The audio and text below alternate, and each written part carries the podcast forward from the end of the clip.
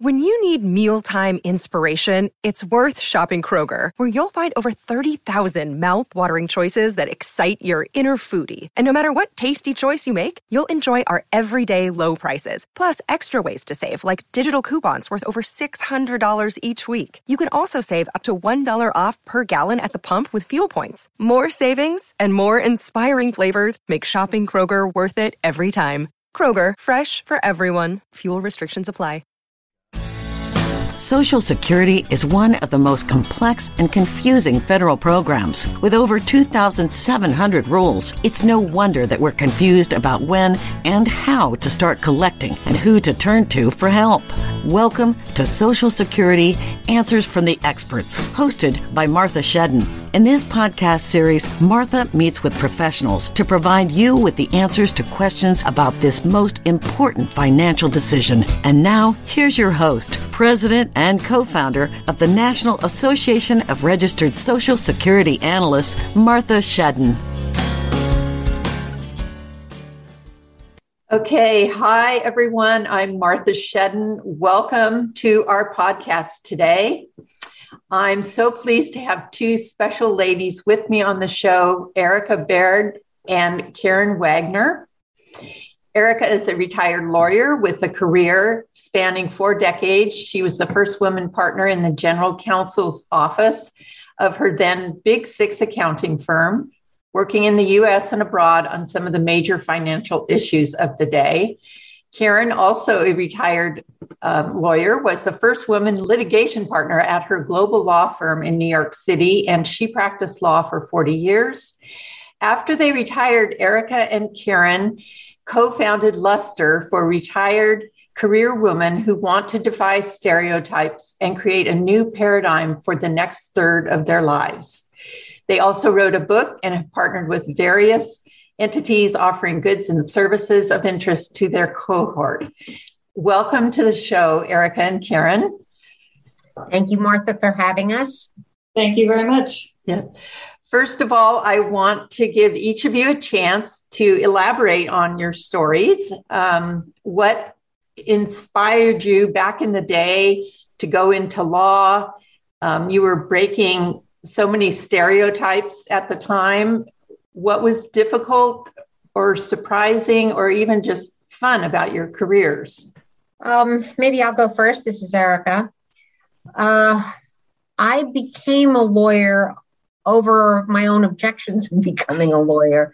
I grew up in a family with with lawyers, and I definitely decided I wasn't going to do that. And then I started working after college and realized that if you didn't have a credential as a woman, some special credential that others didn't have, you were not guaranteed anything, whether it was a job or promotion or a career. And I knew that I wanted to be financially independent, whether I was married or had a partner or whatever. I knew I wanted my own money and I knew I wanted to do something. And since I'm terrible at science um, and math is not really my thing either, that left a law degree. So I went to law school really because I wanted to have a career, I suppose is the right way to say that. And law school was okay. There were a lot of, Karen and I actually went to the same law school at different times. I'm slightly older. Um, but the, you know, there were a lot of women there. And so, especially we went to law school in New York City, so there were a lot of women around. And we didn't feel particularly, um, particularly discriminated against or made to feel different. But then we got into the working world and it was like, whoa, what's going on here? And hmm. we were forced into kind of, I would say, the world of gray pinstripes. All of a sudden, we were supposed to be silent. We were supposed to be gray, wear a lot of gray and navy, and sit in the back of the room and not say anything. And nothing was kind of designed for us. And we were kind of confused, I would say. I mean, kind of was it was a shocking kind of time to be. You're just back in grade school, you know, put your head down, do really good work, get an A, and go away. That was kind of our role. And then as we got more confidence and we banded together with other women, there weren't a lot of us, we we started to come out as women in the workplace. And we did that first with our clothes, not with our mouth. Our clothes were our mouth. and we we kind of, you know, I, I started in four inch heels and patent leather and colors and velvet blazers and and Karen can tell you what she wore. And we started kind of saying we need to be seen here. Yeah. And you know, over time we got our seats at the table and then long story short, and I'll turn it over to Karen for her story. We can talk about this more later. We got to the retirement age and all of a sudden we were back in the world of gray. We were invisible again. And Karen and I kind of took a while for us to figure it out and said, Oh my goodness, this is happening to us again. so we were, you know, what's wrong with us? Um, we were, you know, trailblazers back then, part of a cohort of trailblazers, and we said, you know, maybe this is just a new time, and we we are going to have to trailblaze again for those that come after us and for ourselves too.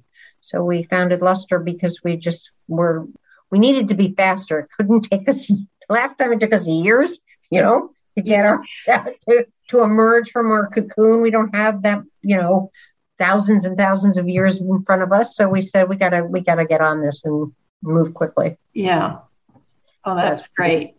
Yeah, that must have been um, tough in the beginning there. I can relate a little bit to all of that. Um, Karen, tell us tell us your story. Sure. It's, uh, it's a little different from Erica's, but we ended up in the same place. My parents were in the, the United States Foreign Service, so I grew up abroad. I never met a lawyer until I was much older. And um, the one thing I came away from the Foreign Service experience wanting in my life was to live in New York City. So that was the pole star for me. That's where I wanted to be. So uh, my our parents brought us back to the U.S. for high school, and then uh, our parents died when I was 18 and hmm. left us with nothing. And so I decided right then, okay, I need a career now, and I need a career that's going to support me. And I can't count on anybody to be around, so I've got to work. And I decided, I have no idea, to be honest, why I decided on law school because I didn't know any lawyers, but there you go. And um, it turned out to be fantastic. From the first time I, I, came to law school in New York City, so I achieved that goal as fast as I could. And from the first moments I was in law school, I just loved the law. I loved learning about it. I loved everything about it.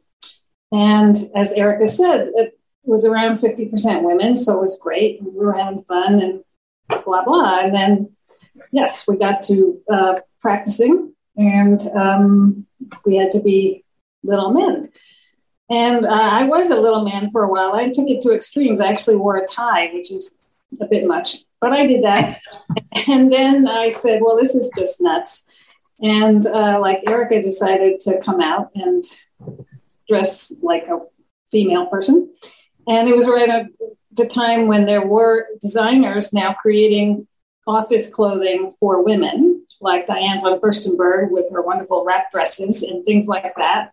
So that made me feel much better. And um, I ended up having a wonderful, wonderful practice. I loved being a lawyer. Everything was just terrific. And uh, as Erica said, then, you know, we both of us achieved a high level in our practice. And then overnight, it was like, hmm, nobody knows who you are. Nobody really cares who you are. Everybody thinks you're probably, you know, lost in the wilderness and you're going to sit in a rocking chair for the rest of your life watching flowers grow. And it seemed so surprising to us that anyone would think we would go from who we were to that, that we decided, let's get to the bottom of this and figure out what is going on why do people think this and how are we going to change it? And so that's what we did. We we first we got an office together and we would sit and talk. And say what? Why is this? And we figured it out we think. And then we decided okay we got to change our image. Just when we started out there was no real image of a working girl if you will. So we were part of the women changed that. And now here we are again. Now we have to have an image as a retired career woman, which is very, very different from the retirees of the 50s, which is when a lot of this started. First of all, they were men, but second of all, it's just totally different. We have a 30 year lifespan still. Everything is different about who we are now. So we decided to just start a blog and just show everybody who we really are and what we really want. And so that's our story to date, but we still have plenty of things to do. And you really have tapped into something. We feel as if we have. There's really a very, very strong response. And we have a right. lot of followers now, and a lot of them communicate with us and they say, Oh, we're so happy to have somebody finally say what we've been afraid to say, and we weren't sure anybody else felt this way. So we're so right. happy to hear what you have to say. So, yes, right. So, on your website, you describe your experience heading into retirement, like you stated that you couldn't see any attractive role models. Retirement looked dismal, and people looked at it at you as if you were dismal too. So, explain to the audience more about what the purpose of Luster is and the ways that you're working to achieve your purpose. Well, maybe Karen, I'll start and then you back me up.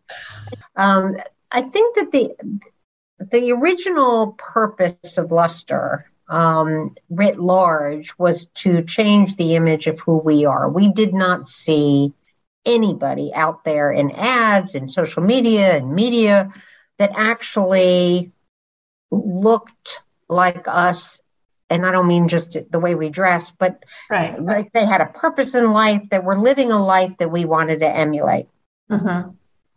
which was the same when we started, by the way. Right. But there was nobody that had purpose, that had accountability, that had responsibility, that were living in the world beyond the people that love them, right? Out in the big world and doing something that they were proud of which were kind of the people that we knew that were still interested in being part of that world. So the first purpose was to say, we now realize that we're not seen, we're invisible because we're hidden behind old, outdated images of what older women look like and what they want. They want to go to Florida, they want to be with in with like-minded, you know, like people and like communities and you know Florida and warm climates, all that kind of stuff and we were hidden behind that. We just didn't exist. It wasn't that there was the wrong image, it was that there was no image right. of people like us. So we said, okay, first and foremost, in order to find to be the role model, because there were none, we had to create an image for that role model and we had to show ourselves not as people that they assume we are, but as the people we really are. I think that was the first marker that we kind of put down. The second thing we realized is that, that while there are a lot of commonalities, Martha, between men and women as you go through retirement and all the shocks of that and all that other kind of stuff. That there were things that women were experiencing differently than men, and that there was no conversation among women because there hadn't been any women in large numbers before. I mean, it makes sense that there had been no conversation. This is the first right. time that there are large people large numbers in the workforce, therefore large numbers retiring. Right. Right. That we had something that was going on with us that was different than what was going on uh-huh. with the male population. One of those things was that our identity was so wrapped up with our work not just the status, which is true of a lot of men. You know, they're lost their CEOs or their whatever they are, and that's important and how they feel in the world we our identities were wrapped up in our purpose the work we were doing and and it was as important as being a wife or a mother or a whatever else right. right. And so the loss of that was profound. I mean of saying who who really am i now? And we didn't have an easy answer to that. So the process of mourning the loss of our our careers uh-huh. and getting to the other side of how to navigate that we started to figure that out and said we should share it. We've spent every day for a year figuring this out. Let's start sharing what we've what we found. Karen. Yes, I mean top level. Yeah. And just to pick up where Erica was talking, we realized that some of this was tied up with age, and that when a man is reaches retirement age, 62 or 60, whatever it is, he's still, you know, hot. He's everything's fine with him. He can still hang out with much younger women. Not not that we think that's good, but anyway, he can. Okay. Whereas women who reach retirement age are actually over the hill now. Now they're unsexy, boring, and ridiculous, and whatever. And Invis- invisible. Invisible, or to the extent they were visible, you don't really want to see it. And so we did think that vis- the vision, the actual physical vision of women was really critical and that we needed to put that out. But we did also think things were changing in the real world. It's just that it wasn't necessarily um, obvious in the business world or the bigger world. For example, I had a conversation with a friend who's probably 20 years younger than me a little while ago. And she said, You know, I had a grandmother who I loved very much, but I did not want to be her because she just was at home all day, puttering around in her shapeless clothes. And, you know, I loved her, but I didn't want to be that. My mother, on the other hand, she's out and about. She's doing, she had a job. She's out and about still. She looks great. She exercises. She just bought a new car. I want to be my mother.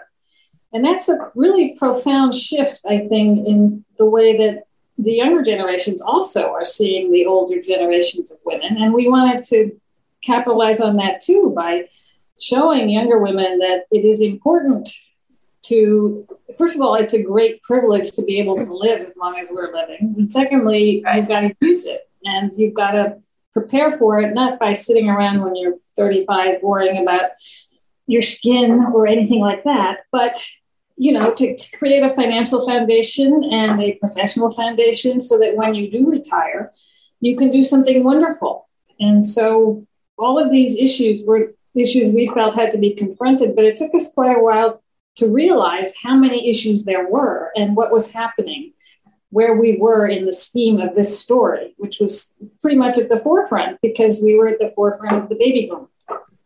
Right and you were you're able to verbalize that and put that in like you just did and and put that into words and put that and create luster out of all of that. I mean i i feel indebted to you. I'm a little bit younger but i understand. I mean i was the same thing. I went through college in the 70s and there was um, still a real a bit of a perception there that you you went to college to find someone to to get married to. And I had um, interests and things that I wanted to do, but there was no roadmap at all. And right. and, and if you didn't if you didn't get married in college, then you got married within the first two years of working. And right, yeah, right.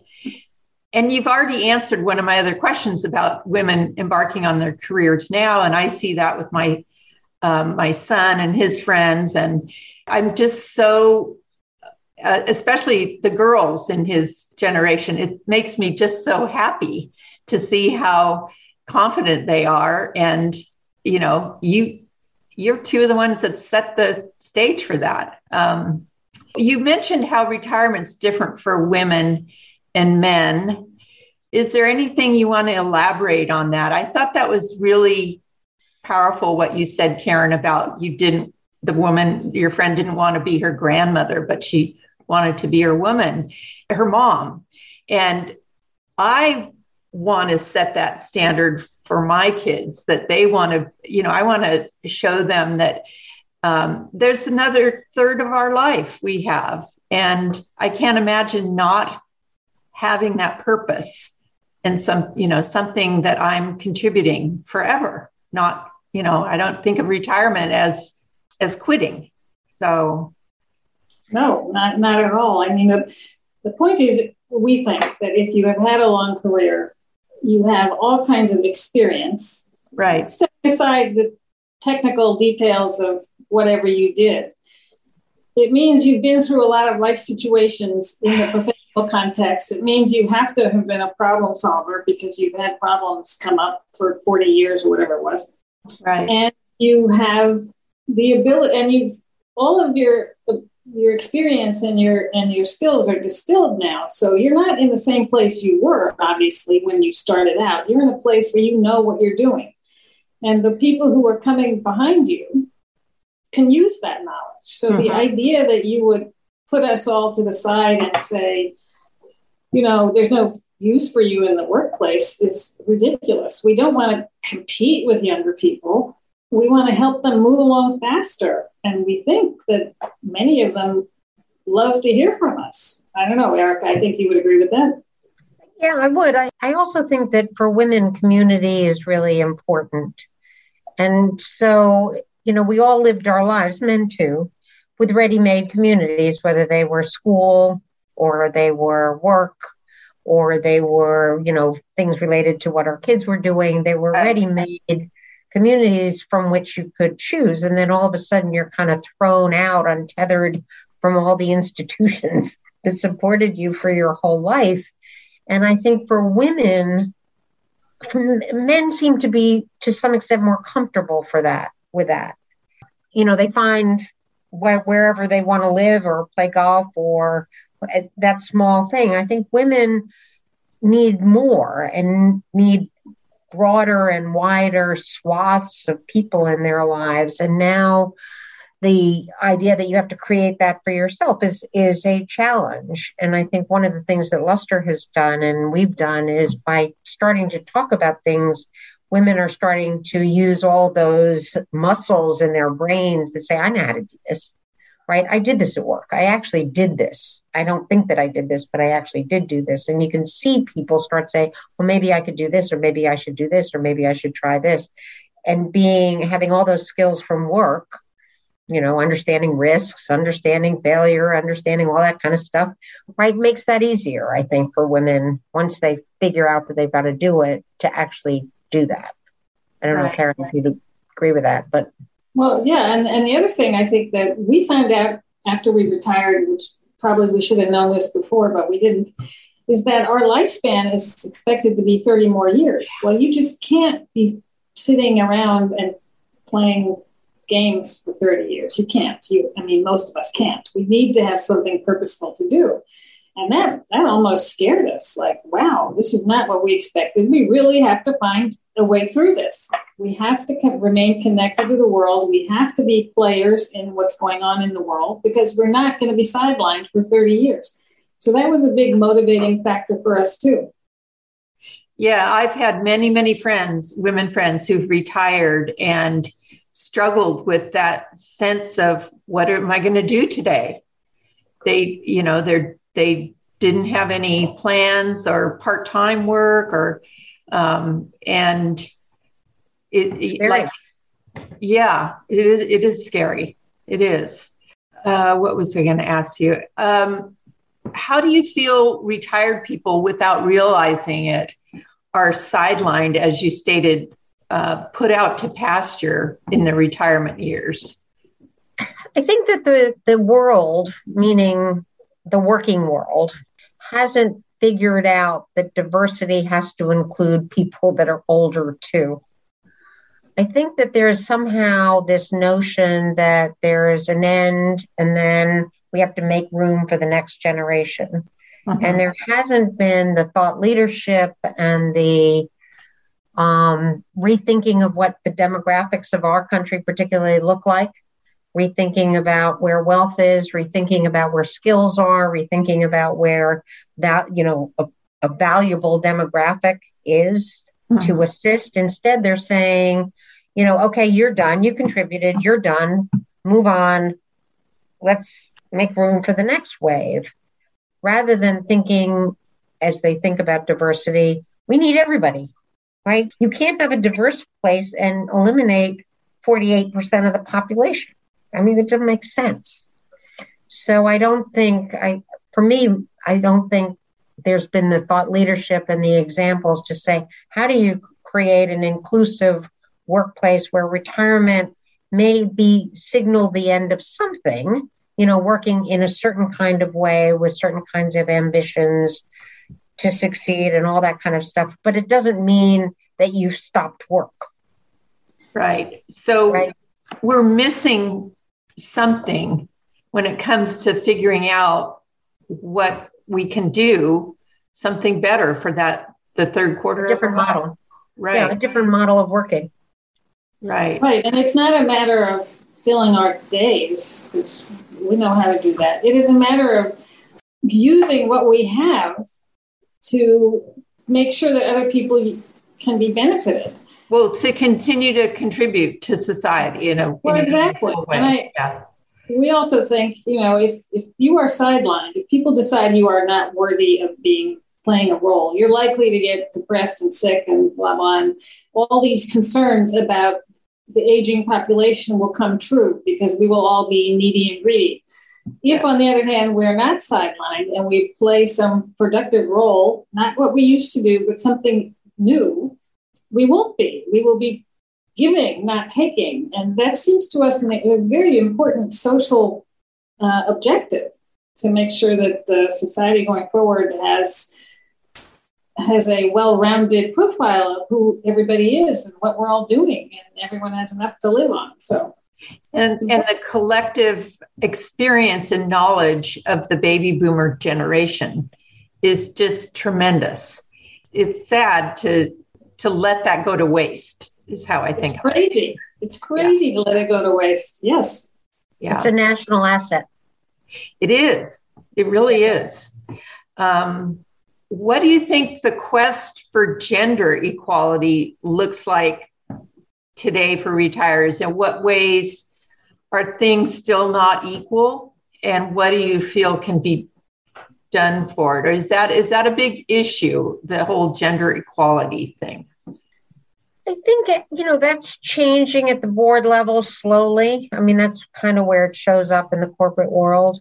The composition of boards. Right. Typically white men right? And i think that while it's slow very um, slow. it is it very very slow. That has to change. But i really do think it goes back to something karen said earlier. If we don't change this image that men are still sexy and vibrant and contributing and smart and the gray hair in the room and all that stuff that goes along with older men to make that apply, those images apply to older women too, then we're not going to, on the gender side, we're not going to see an equal um, access to the working world, the whatever the world that we want to be in is. I think it's a question of how you see people and the the pull as well as the push. The push, it. I mean, we want to be there, Mm-hmm. But the pull won't be the same if it's seen somehow that older men have a, a bigger value proposition than an older woman. So I, yeah. I think we've got to change how people are viewed. And that's important for us because we want, we have worked all of our lives for gender equality. So it's very important for us. But it's very important for the women who are coming up now. If they right. look forward and they see that we are not treated the same way as men, just because we are retired or just because we're old. What are they supposed to think? So we're fighting for it. We think it's okay. very, and we think it is very much an issue. Yeah. And even though there was a time there, but Eric and I laugh about this, but 20 years ago, we were meeting a lot of young women right out of college who are basically saying, oh, you know, this is a post discrimination world. So why are you guys still worried about this? and uh, who, would be, who, would be, a feminist? And we were thinking, well, my goodness, where did you get that idea? And then, of course, there were certain things that happened that caused people to realize maybe not quite so fast. So we think it's still something to be fighting for, and we want to fight for it. Yes, and it's, it's taken so long. I yeah. it's yes. very frustrating. And we think, you know, I just to, to add a point to something Karen said, I think we think that our skills in navigating the working world really can help make our kids better. We don't want their jobs. We don't want to do what they're mm-hmm. doing. We don't want their, all that stuff. But we think that what we learned can make them get to where they want to get faster, just in strategies, really strategy to navigate what the working world, which has changed a lot, but in many ways hasn't changed it at all. Right. But to not have to repeat right. what you had to go through. Exactly. Exactly. Yeah. Yeah. So we've we've touched on this already, but retirees' identities are just overly connected with their former work. Is there a difference between men and women for that as we're seeing these changes? I think so. I mean, I you know, I, I do think that maybe because we had to work harder to stay where we are, we value it more. Maybe we're we're holding on to it more a little bit. Uh, that maybe because we had so many other roles too, and that was so key. You know, if you think about a man, I mean, he goes, he gets born, he's going to work, he's going to work his whole life. I mean, it, it's a trajectory for them too that's kind of stereotypical and they have to live up to that image. So when they can, I see it in my own family, when they can stop doing those things that were expected of them, they really love being with their family. I have a brother that absolutely loves this part of his life. He's doing right. all sorts of stuff he's never gotten time. We, on the other hand, did it all, all the time. You know, I know personal and taking care of ourselves and taking care of them and taking care of whatever, whatever. Right. so this piece of it that's gone feels like a piece that's been kind of wrenched out of the, the picture and we want somehow to replace. Yeah. different.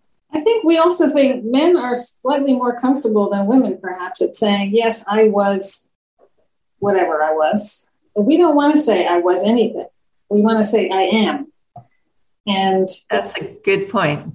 Based on what we were, but now we're who we are now, and we're doing what we're doing now. And we're not going to, if someone says, you know, what do you do? We don't want to say, oh, I used to be a lawyer. I mean, that just, that's not an image we're interested in. So I think that may be somewhat of a difference also. Yeah. And again, that, that historically it's just such a slow process, but men in, in the baby boomer generation, especially, you know, the beginning of the of that generation. They were to do certain things and and I, I, know it's hard on them too. And I, I look at younger men now who are the ones caregiving or they're truly equal parenting going on. And it just it just thrills me because they're able to do that as well. And so it, it's both it's both men and women that are benefiting from it. It's just so darn slow. Um, and those men had to change the image too. I mean, they're going through the yeah. same kind of a fight, and then they're right. doing it. We're thrilled also. Right. COVID helped them. Yes. Yeah, there are some silver linings in in COVID. I think it's maybe opening doors for uh, women in our age group that you know there's so many things we can do uh, not going to work eight to five but being entrepreneurs and starting our own business or you know there's so many ways to contribute and that's now more acceptable in a remote way which is good so mm-hmm. i have such a passion for helping women who are approaching retirement especially with their social security claiming decision um, do you did in your group in luster do you get many questions or have discussions about Social Security or other financial related topics? Let me give you a short answer and then see what Karen says. I would say we have a great deal of interest in money. you know, I mean, yeah. our hard earned money and how we invest it and spend it. But frankly, until relatively recently, I'll speak for myself, I did not realize, and shame on me, how complicated the Social Security decision is and was. I don't think I made good choices at the time I chose. Probably. I'm sure I left money on the table. I'm sure that I had no idea. I think I probably thought it was a zero sum game. So if you choose this, you're giving up that, right? I think talking to you, Martha, we've realized that it may not be a zero sum game. You may be able to have it all for the first time in life. you may be able to really maximize it. So kudos to you and your team because I do think on the Social Security front, particularly Medicare too, but Social Security in the beginning, and um, I say this in all sincerity, I wish that you had been around when years ago when I was making those decisions. I would say to any of your listeners, if you haven't consulted or thought about this and in more detail, you it's worth the time and, and effort and money or whatever it takes to get this right. Yeah, I would say the same thing, including the kudos. Uh, I think we've made it fairly clear to on Luster that Erica and I are not expert in any of this. But we have recently come to realize that there are people like you who are expert. And so those of us who've been bewildered and uh, horrified by having to walk through this crazy woods, we don't have to do that anymore. And we're not going to tell people how to do it, but we are going to tell them, you just call Martha and she will tell you how to do it. And we're very happy about that because it's really kind of crazy that we're all supposed to do this. And it is so difficult as it is presented to you. And thankfully, now there are new people like you who are saying, you know, we can figure this out. So let us do it for you. Yeah, there's, um, it's a hard time to have to deal with these complicated decisions so our natural instinct is to just decide and do what our neighbors or friends or family suggest or I was so shocked when I first started learning about it because I wasn't even counting it as part of my retirement assets.